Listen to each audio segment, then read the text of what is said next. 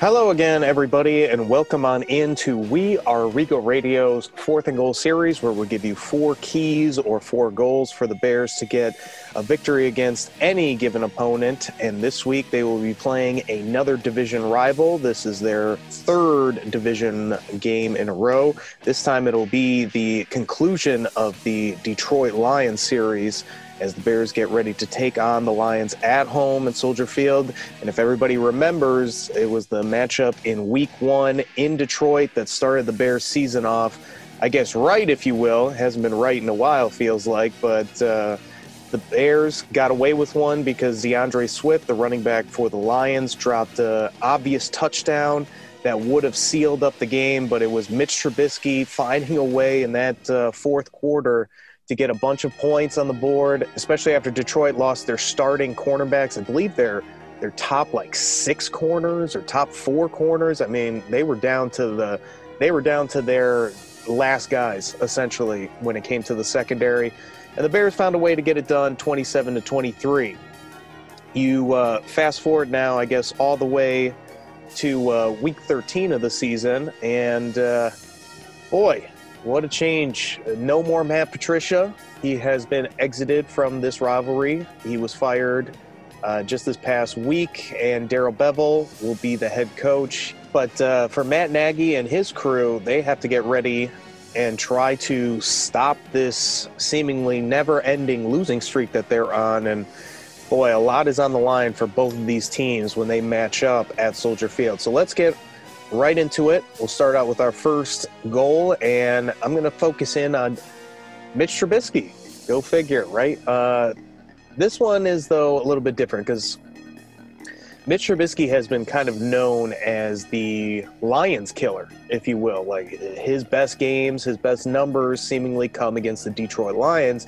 And I'm not sure if all of them have been against Matt Patricia, but for the most part, they've been against Matt Patricia. And, you know, with Matt Patricia gone, we'll see what, how the Lions make some kind of changes defensively. Because if everyone remembers, he's the rocket scientist defensive coordinator that was brought in. Uh, just didn't seem to have that magic, that Bill Belichick magic, like many of his other assistants that failed to make it as a head coach in their next gig or when they got promoted to a head coach.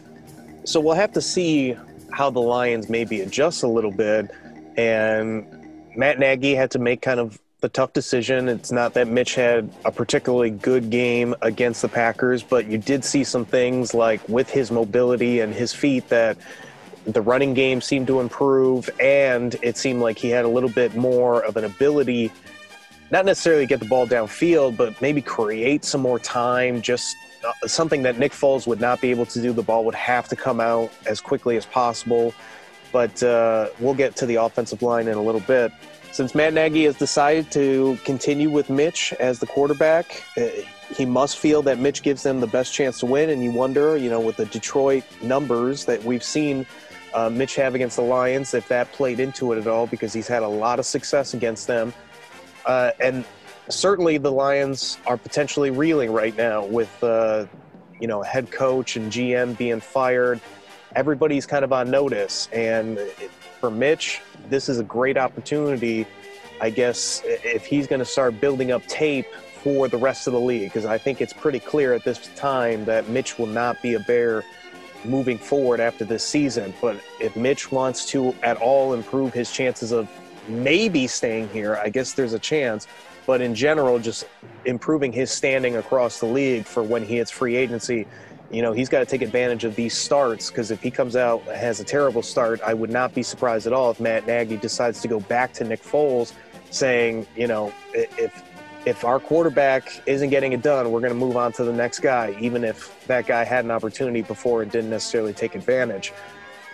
This is uh, just a crazy critical game for the Bears, and it starts with Mitch. He's got to give them a chance, and we'll, we're going to talk about the offensive line shortly. Obviously, that these are the two main areas on the Bears: quarterback and offensive line. You know, if you just get nothing out of that, those two areas, it's very hard to win football games, and especially. Mitch, last week against the Packers, three turnovers, two interceptions, one fumble. You absolutely have to control the football and not give it away.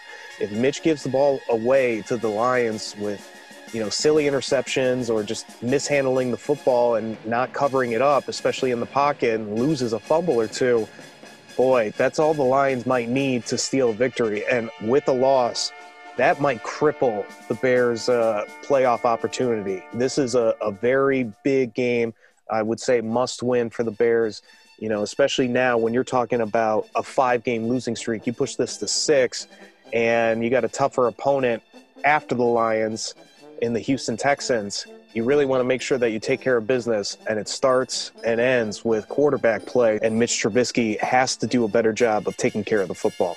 Let's continue on to goal two, and we're going to stay with the offense and focus in on the offensive line because last week against Green Bay, the offensive line wasn't terrific.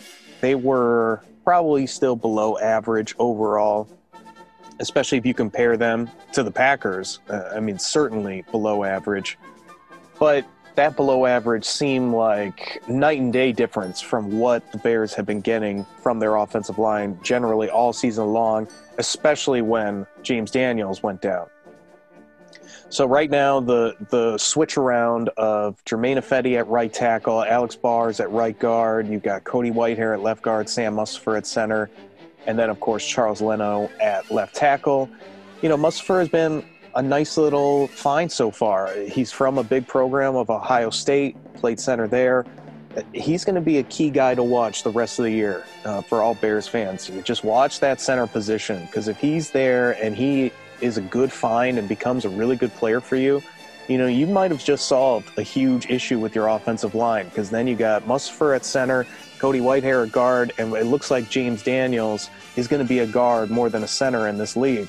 Now you've got a really solid interior, or at least the prospect of a really solid interior, and in the offseason you can just focus in on tackle. But staying at the here and now, Germain Ifedi has a lot of experience at right tackle. It makes sense to put him out there because Rashaad Coward wasn't getting it done. And it, it just seems with the offensive line that they worked a little bit better. And part of that is play calling with Bill Lazor. I think he's just doing not a not a night and day difference of a job, but it just seems like he understands his personnel a little bit better with what he's trying to do play calling wise than what Matt Nagy was doing. So uh, can this offensive line build off of what they did a week ago against Green Bay? And they are going to be, I think, the tone setters in this game, at least for the offense. It, you don't want to put too much on them because the defense probably has to set the tone for the Bears overall. But certainly offensively, you kind of know what you're getting out of Mitch. You kind of know what you're going to get out of this scheme. But unfortunately, there's probably going to be running the football to a, a good degree, but not enough of it and we'll be complaining about that in our three and out series. But if this offensive line can do like they did last week and create some holes for this running game, give the quarterback some time, you know, those are going to be huge parts of the Bears winning this football game because we know that if Mitch is not getting a lot of time back there and he's forced to create just by himself, that's a double edged sword. Sometimes he can be great, but other times we saw with the Packers just making silly mistakes out there and not just turnovers, but, you know, taking a couple yard loss on a sack running out of bounds rather than throwing it away. You know, when it's a struggle to pick up third and one, you can't give up any yards. Huge goal for the offensive line. Have to set the tone in this game offensively. They've got to be as good, at least, as they were last week. You're hoping for a little bit better, you know, more continuity. They get a little more used to each other. Sam Mustipher may be a little bit better at that center position. Whoever is helping him identify blitzes, they work a little bit better together. Whatever it is, they've got to set that tone offensively, give that running game a chance, give your quarterback some time, and do the job that you need your offensive line to do and kind of take over this football game. Our third goal is going to focus in on the defense, and this defense they need a bounce back performance. Didn't have a great game against the Packers, and you just you're really worried and wondering about the kind of fatigue factor physically. They're constantly on the field, and they've been on the field all year long. But it's not just the physical side, the mental side. Is there any type of fraying or fracturing in this locker room? Are the defensive players kind of isolating themselves? Because it's all on them every single week to deliver and perform. And back in the day, I think that that would have been fine when you're talking about early 2000s, you know, 90s football. But in today's day and age, defensive players aren't stupid. They know all the rules are against them. You know, when you're going into uh, your yearly meeting for the first time in the offseason, you're going over the changes in the rules you know, defensive players are probably under the mindset of like, oh, great, what can't I do now?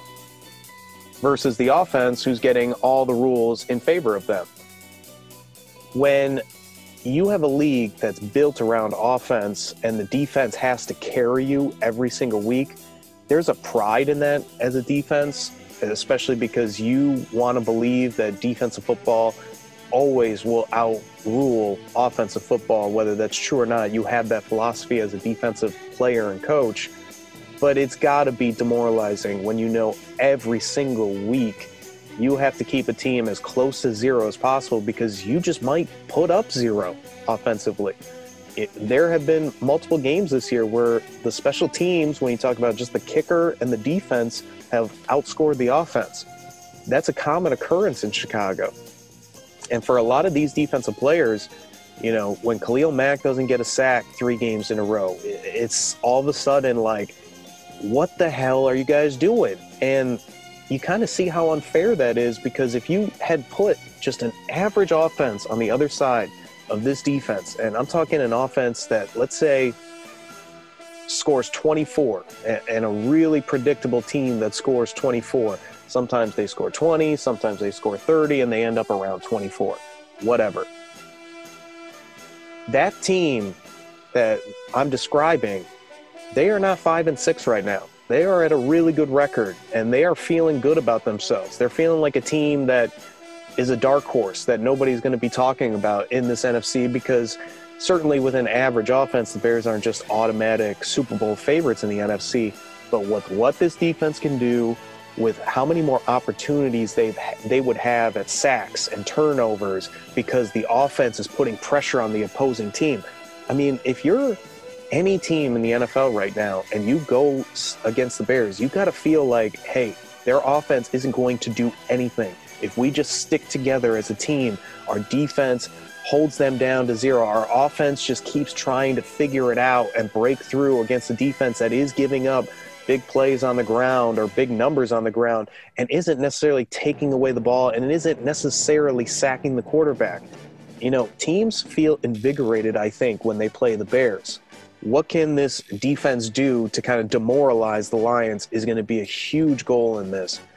If the Lions get some early points, and I think that that's going to be Darrell Bevell's goal, try to get some early points so that you can really put pressure on the Bears' offense and defense at the same time. Matt Nagy called out his defense. Uh, they had meetings privately this week to explain all the uh, comments that Matt Nagy said about calling out the defense. Look, I think everybody understands on that side of the football how important that they play well. And this is a game talking about if you want any shot at the playoffs, you've got to win this game. You're the defense, you're the top unit, you're the leaders and regardless of what your coach said, even though his offense has been failing, it's up to this Bears defense to be the reason why they get into the playoffs. And that has to start with really impressive performance, not just good, not just solid, but they've got to throw in some really impressive performances, especially down this stretch, if the Bears are going to have any chance in making the playoffs. But they might not have to be impressive necessarily to win this game against the Lions. Our final goal is kind of more the intangible side. And, you know, this is a big time desperation game for both sides. The Lions, like I said before, with firing your head coach and your GM, everybody's on notice. All the coaches, all the players. Look, there's a good chance it's going to be a full on rebuild with the next regime that takes over football operations for the Lions. So they might just get rid of everybody. But if you are a player that at all was hoping that you could stay in Detroit for a while and you have your family here in Detroit and you want to stick around, you definitely have to put on some really good tape. And if you know that you're probably going to get cut you see the writing on the wall, you're a big contract at an age that's not appealing to a new regime coming in. You got to put out the best possible tape you can for free agency, just like I talked about with Mitch. The Bears should be as desperate as anything that the Lions are. One game separates these teams, so if you're the Lions, if the Bears are alive in playoff contention, you are too. It's not impossible they have to look at this game as still an opportunity to save their season and, and really make something out of it. Because it, it, certainly, if you fire head coach and GM, basically the three quarter mark of the season, and your team gets into the playoffs with what's left over, I, I think that's an inspiring thing for a team that's looking to obviously get to the playoffs and be a contender and felt that they were getting close to that with the previous regime the Bears are kind of facing those similar type questions. Like if Ryan Pace and Matt Nagy were fired, I mean, you wouldn't just start a brand new rebuild. The new regime coming in, you would think, uh, at least assuming what ownership would probably want, they would come in thinking uh, with a few tweaks, we can be a Super Bowl contender because we have talent here and we were expecting to compete, but the guys in control weren't doing a good enough job leading the way. And if you look at the long term future, probably both sides would like a loss here and improve their draft standing because even if the Bears or the Lions made the playoffs, they would be considered one of the weaker playoff teams in all of football. You just can't ignore the problems. And, and I know a lot of Bears fans, including myself, feel like, hey, playoffs sometimes misleads ownership into thinking that the team is a lot closer to contention than they actually are. We've heard a lot about how this locker room is a great locker room. It's filled with a lot of good guys that are that take pride and, and want to win. You know, they, they didn't look like that team against Green Bay. And if they don't look like that team against the Lions, what does that tell you about where the direction of this team is headed? And some big changes are probably coming no matter what, just with a, a five game losing streak that could potentially turn into six, that tells you that something's really wrong with your football team. To me, the final goal then is who's going to be that more desperate team?